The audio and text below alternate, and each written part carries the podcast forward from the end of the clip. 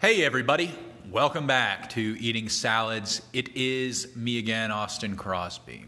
Um, the toaster oven is ticking in the background yet again in this episode, but this time it's not veggie dino nuggets cooking. It is a croissant.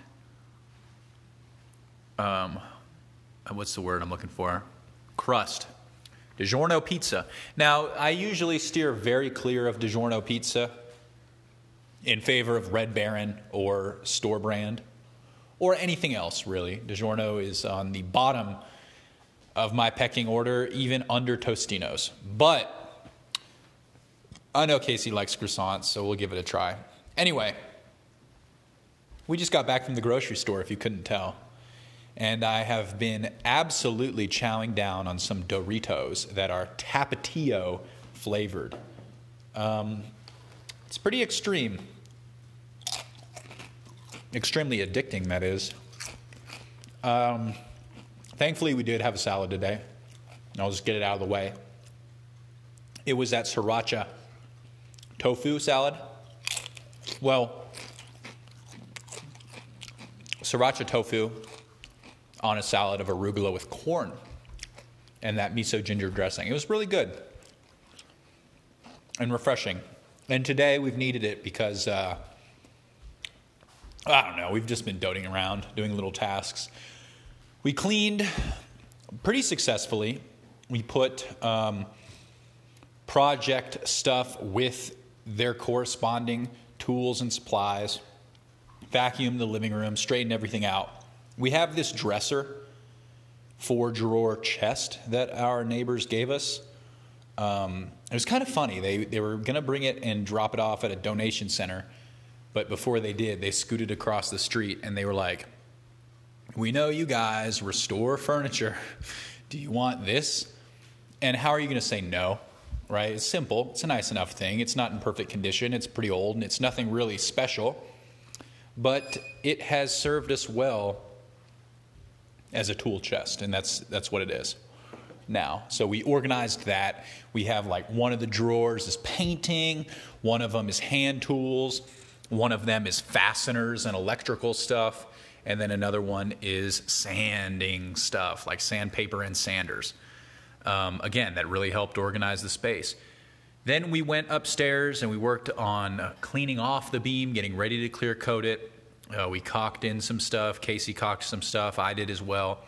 We took a delivery of our faucet. And uh, that's kind of exciting. You know, we'll see how it really is once it's hooked up. It is a smart touch faucet, which is uh, sometimes praised, oftentimes um, rolled eyes at, but I don't think we have to use that feature, and I'll be interested to see how it works anyway. It's a Brizo. I'd never heard of that brand. I think they're owned by Kohler. Um, they're owned by one of them. And yeah, I don't know. I, I don't like the packaging. I'll say, I'll say, pew, pew, pew.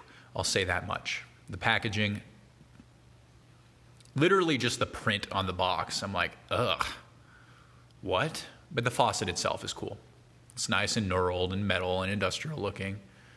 Uh, and it's one of those that you know that, that's one thing about faucets man you go look online and they're all very similar to one another with like a 1% change from the all the all the ones next to it in a line and uh, this was the one that maximized return for us on what we thought looked cool so i think it'll complement everything else and it's exciting that it arrived it was back ordered for a while um, there's something else oh i was telling you guys i think i did it after maybe my podcast. I did it kind of late last night, so maybe I podcasted before or after. Um, I put another coat of finish on the closet. That was coat number four, I believe, and I am satisfied. It is not perfect. It never was going to be uh, under non ideal conditions. It turned out pretty well. I mean, and that's to me, I have a trained eye for wood finishing. Again, like if you were a layperson, you'd probably be like, oh, wow, or you, you know. I give it a solid B minus, and that's pretty great considering I'd never used a foam roller to uh, apply clear coat. But it was a perfect kind of practice run for what we're going to do later, which is all the beams and the whole basement. Um, what else? It was crazy to get out today for the first time since the little snowstorm. Uh, it seemed like everyone was bustling, but it is pretty impressive here how they're used to they are used to snow. Isn't that interesting? You don't want to ever enunciate. Is that how you say it? Even you don't want to hit hard the D on used. They're used to here. You know, it's like not quite that word. It's they're they're used to. I think that's how I say it. Anyway, the, here they're used to it snowing, and um, so they snowplow. That being said, like our street's not fantastically snowplowed. They snowplowed like half of it, which makes sense because there's no place to put the snow. And then they came by and took the snow away from every driveway. But then right in my eyesight, there's a street that they're absolutely apparently not interested in snow plowing. Maybe they'll get around it into the next few days. But then as soon as you get on to the next street, the um, one which ours stems off of, they are totally pristinely snowplowed and like all the parking lots are clear. Of course, there are giant mountains of ice and snow where there used to be parking spots, but um, they they take care of it, and that's interesting because I don't. If this were anywhere else, if I was still in Georgia and looked out of my window, uh, definitely this street we live on would not be plowed at all. It would look like the one across from us, which is totally unplowed and I would appraise that we weren't going to be able to leave the house for another week if my street looked like the way it does out there. And that being said, it's really melting fast. I mean, the drips, especially guys, consider we our house is painted black.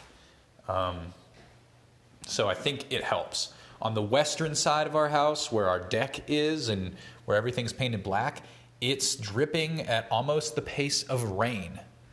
So there's a lot of water being created, a lot of giant icicles, like we talked about yesterday. It's just something strange to observe.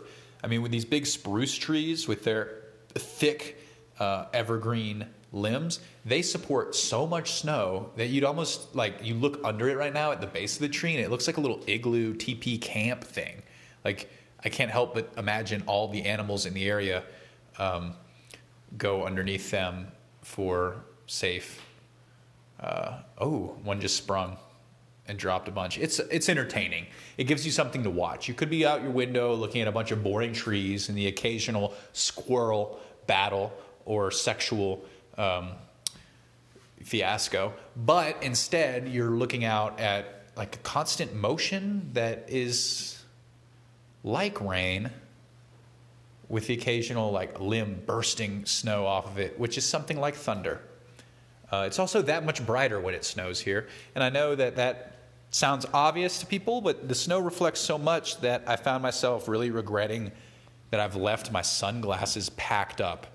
Um, I could find them if I wanted to, but I'm not a fan of sunglasses. I don't really like wearing them. Uh, I would if you could wear them all the time. If you could justify wearing sunglasses indoors and not looking like a complete fool, I probably would do that a lot. But I don't like carrying auxiliary things, especially not garments that I feel like I have to take off and keep track of. So my sunglasses always lived in my car, and now I don't really have a car. Oh, speaking of car, we went to the recycling plant today because we have so many boxes with everything we order lately, of course. Um, and this recycling plant place, you know, it's you get out, you do your thing, uh, you probably have one where you are too, I guess. We were one of two cars there. Well, I don't want to get into it really, honestly. Someone came up and asked about the Subaru. And they were like, wow, wow, what year is that? And I was like, I don't even know. And they were like, wow, is that the original paint? I was like, yeah, I think. And whoa, how many, whoa, blah, blah. And they're just like baffled by our Subaru. And here, like every other car is Subaru. And I thought that it was a, uh, so I don't get what's special basically. I'm like, why does this guy care about ours? Just because it's a little bit older? And um, I thought it was from like 2001.